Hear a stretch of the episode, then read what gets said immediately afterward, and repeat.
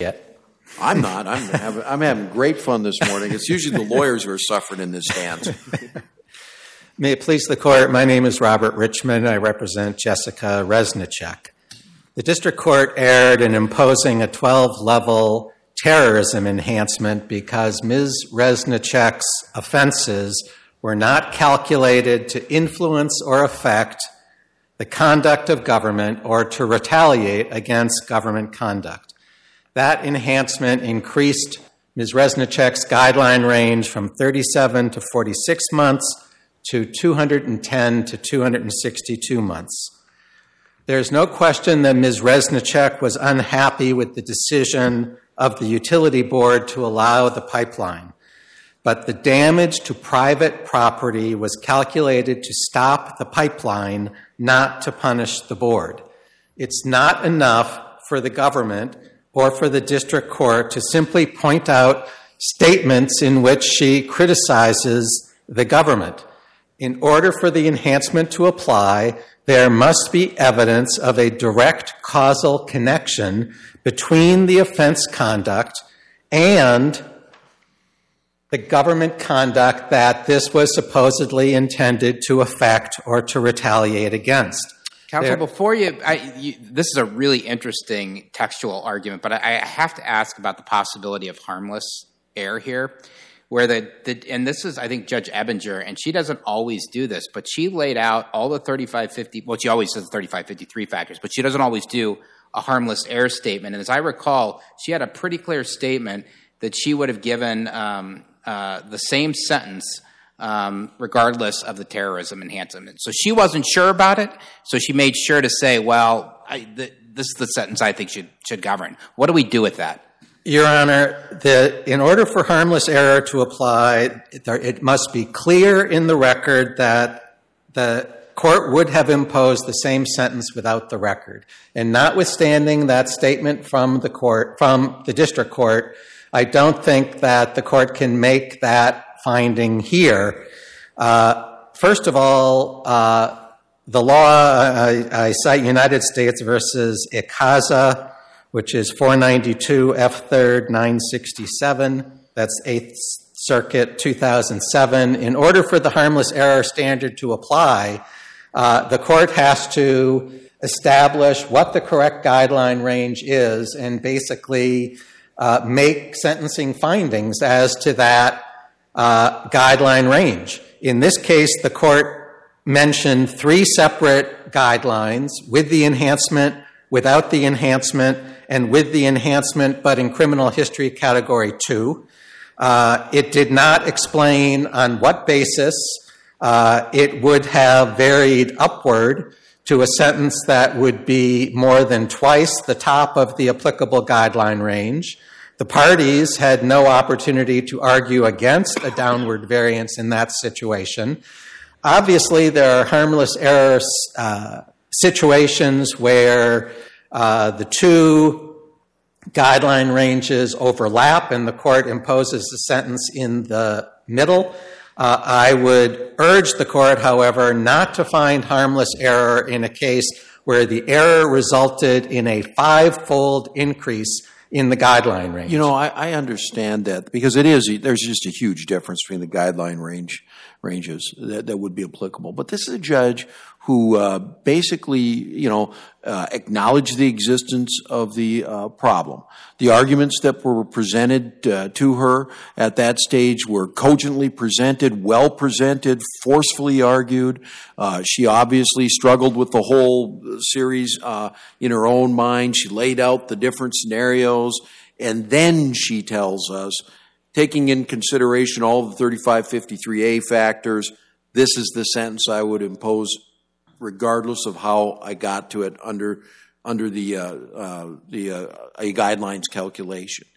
And given the amount of the loss, total loss here, it, it's not patently on its face uh, influenced by uh, the terrorism. Uh.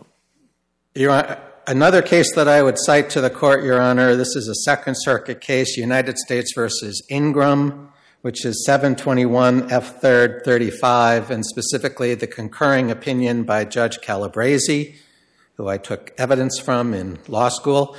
Uh, in that case, the court noted that the guidelines have an anchoring effect, uh, citing uh, Kahneman, the uh, Israeli behavioral economist. And I would suggest that what seems like a reasonable sentence when the guidelines are 210 to 262 months may not seem like a reasonable sentence when the guidelines are 37 to 46 months. I understand the court's uh, point that uh, there was discussion of all of those different guideline ranges, but I think that notwithstanding the court's comment, there is not a basis for finding harmless error here. Uh, in this case, the government's position boils down to uh, that uh, by uh, generating public uh, attention to the pipeline, that may over time cause, by, by generating public opinion, that may over time affect policy. I would suggest that's the way our democracy works. And the government's argument would suggest that every time there is a political protest that crosses the line into one of the enumerated offenses, uh, that would trigger the terrorism enhancement. Well, what about so I, I'm not sure that's true, and I'll tell you why. So the first part of the guideline talks about calculated to influence or affect the conduct of government by intimidation or coercion. You only have to look at your client's statements and the fact that she made the announcement in front of the Iowa Board of Utilities to create a reasonable inference that she was trying to influence government action. Otherwise, why do you make the critical announcement right in front of a government agency. I mean, isn't why is that not enough? I understand retaliation is much weaker, but at least for, for that first part of the guideline, why doesn't that do it? Because there was no conduct to effect. The decision had been made. There was no procedure for undoing the decision. Yes, she made her uh, statement in front of the utility board because you know, she was saying we are unhappy with the decision that you made, and so we were required to take our own action because you would not. I would suggest that that sort of a statement is not calculated to affect the utility board. So it's not uh, enough to say them that to they, do what? They could have changed their mind, like like change your mind, or alternatively, I'm out here protesting before the board of utilities because I want to make darn sure that the next time they're faced with this situation, they don't make the same decision they made before. Is, is that not enough? I think that it's speculative, Your Honor. The, that is certainly not what Ms. Reznicek said. Her statement to uh, her statement in front of the board was addressed to the American people. It was not addressed to the board. It never asked the board to say anything, to do anything. So, what's our standard of review of the district court's uh, finding on intent? Well, I don't think that the facts here are in dispute, Your Honor. She said what she said, and she did what she did.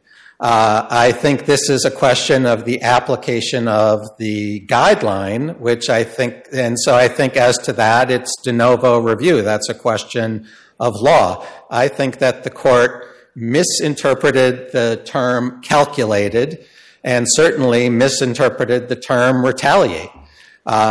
The, this idea that, well, here are places where she was critical of the board and therefore it, it was intended to affect the board, I don't think is a correct application of the terrorism enhancement. Uh, unless there are other questions, I'll reserve the remainder of my time. You may. Thank you.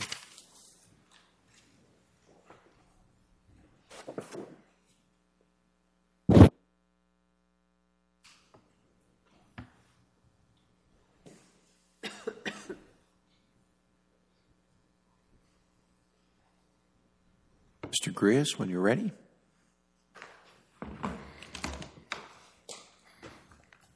May it please the court, counsel.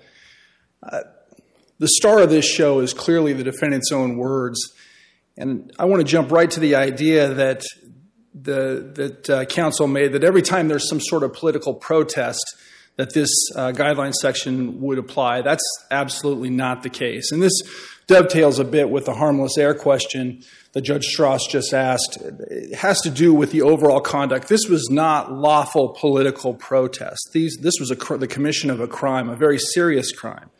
And I disagree with the idea that the court didn't set forth why it arrived at the sentence and departed the way it did. A sentence of 96 months, by the way, is much closer to 37 than it is to 210 months. Um, the court did explain quite clearly why this conduct was worthy of that sentence, and it is harmless given the given the court's statements. Even if the court were to, uh, determine that this uh, guideline section doesn't apply, it talked about the dangerousness of the conduct. This is they were conspiring to um, damage an energy facility. This was not a singular action. This occurred over many months at many different locations in many different venues, both South Dakota, Minnesota, and northern and southern Iowa. The damage involved here was incredibly extensive. The restitution alone, which doesn't account for all the costs associated that the company had to, to endure, but just for the damage that was caused, was north of $3 million. This is extremely dangerous conduct. Uh, uh, the parties here are, are, like to talk about it being nonviolent direct action. It's anything but nonviolent. They were applying fire um, to the construction equipment. They were using a acetylene torch to burn holes in a pipeline, not knowing for certain whether or not there was oil flowing through that pipeline. Um, it's true that these sites were in rural parts of Iowa and rural parts of the states I mentioned, but this isn't Alaska. There are small towns all over the place. And anything that resulted in any kind of damage was sure to bring first responders to the scene as it did. So this is incredibly serious conduct that occurred over a span of time. The other thing that I think needs to be said is the parties, the defendants in this case weren't just um, doing this on their own. They had higher aspirations, which I'll get to in a second. But they, what they were trying to do is encourage and aspire, encourage other people to do the same thing. And this goes uh, to the second part of the argument uh, having to do with the guidelines section, which specifically pertains to their reasoning. As the court properly indicated, it ha- has to be calculated. And first of all, the conduct here is clearly calculated. You can see from just by reading their public statement, their public confession, that they were absolutely calculating at every step that they took. It was designed to both influence and affect the conduct of government and to retaliate against government conduct. And let me explain a little bit more about that, going directly to their words. They talk about having explored and exhausted all avenues of process, and they're, they're talking here about lawful First Amendment protest, including attending public hearings, gathering signatures for environmental impact statements, participating in civil disobedience, hunger strikes, marches and rallies, boycotts and encampments, we saw the clear deficiencies of government. They weren't talking about the private energy facility. They were talking about the decision that was made to allow this pipeline to proceed. And that is what they're retaliating against. They go on to say that the courts and public officials allowed these corporations to steal permissions from landowners and brutalize the land and that the system is broken. And this is an important point that the system is broken because if you go a little bit later in the statement, they say this You may not agree with our tactics, but you can clearly see the necessity. Uh, of them in light of the broken federal government and the corporations they protect. Counsel, I, I got to say, I mean, yeah, you have these statements, but the retaliation against the government. Now, if they had vandalized the Board of Utilities building or or whatever, that'd be one thing. But I just think they're really going after the companies who have these pipelines, not so much. I mean, I, laying aside the influence, the retaliation seems to me to be a much weaker argument by the government here. I understand the court's point on that, and I'm looking at more of a, of a timeline. When they, when, at the point they make their public statement, the conspiracy's over with. And they're attacking the government for allowing the pipeline to proceed. Clearly, the target is also the private corporation. They want that pipeline to end. That's their, that's their whole point. But they're also uh, attacking the government for allowing it to occur in the first place. And that also goes to what you're saying about influence or affecting the conduct of the government in the future. Um, and this is the second part of what I was going to say here, drawing from their statements. They were trying to inspire others to act boldly, to, to ease any anxieties or perceptions that the state and these corporations, the state and these corporations are somehow omniscient or undefeatable or an undefeatable entity. In other words, they're looking to the future. They're trying to inspire other people to go out and do the same thing that they did and saying, look, you, you, can, you can accomplish this. You can get away with it. This is further highlighted by their speaking tour that they went on after making these public statements. And when they went to various organizations in Minnesota and Iowa and spoke to like minded people about encouraging them to go do the same thing. And that also factors into the court's decision, I believe, and the reasonableness of this sentence. They were trying to influence government. They were trying to say to the government, if you do this kind of thing, we're going to go out there and take matters into our own hands, take the law into our own hands, and end this pipeline one way or the other. And that is incredibly dangerous and exactly what this enhancement is designed to stop. Um, this wasn't a situation, I, I, do want, before I forget here, um, I, I, do want to point out they did vandalize the Iowa Utilities Board. Uh, immediately after their statement was finished, they reached behind some bushes where they had stashed some crowbars and, and started uh, tearing apart the Iowa Utilities Board sign.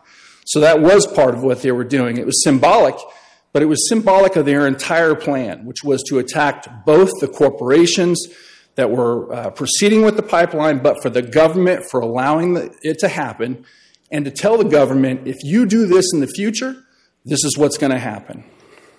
I do want to make another point um, I believe as Judge Kobes asked about uh, the standard of review. The standard of review is de novo, but what I failed to mention in my brief, and I apologize, is that the factual findings of Judge Ebinger, I believe, are reviewed for clear error. Uh, and so they're certainly well supported in the record for the reasons that I've stated here today and the reasons that are in the record. Um, the bottom line is this this enhancement applies. It is very clear from the record and mostly from their own words that their target here was the government. It's true, absolutely, of course, that it was also the private energy company that was running this pipeline. But they mentioned the government uh, just as much, if not more, as they do the energy company in this um, uh, statement that they made. Um, unless there's further questions, um, I, will, I will cede the rest of my argument time. You may. Thank you.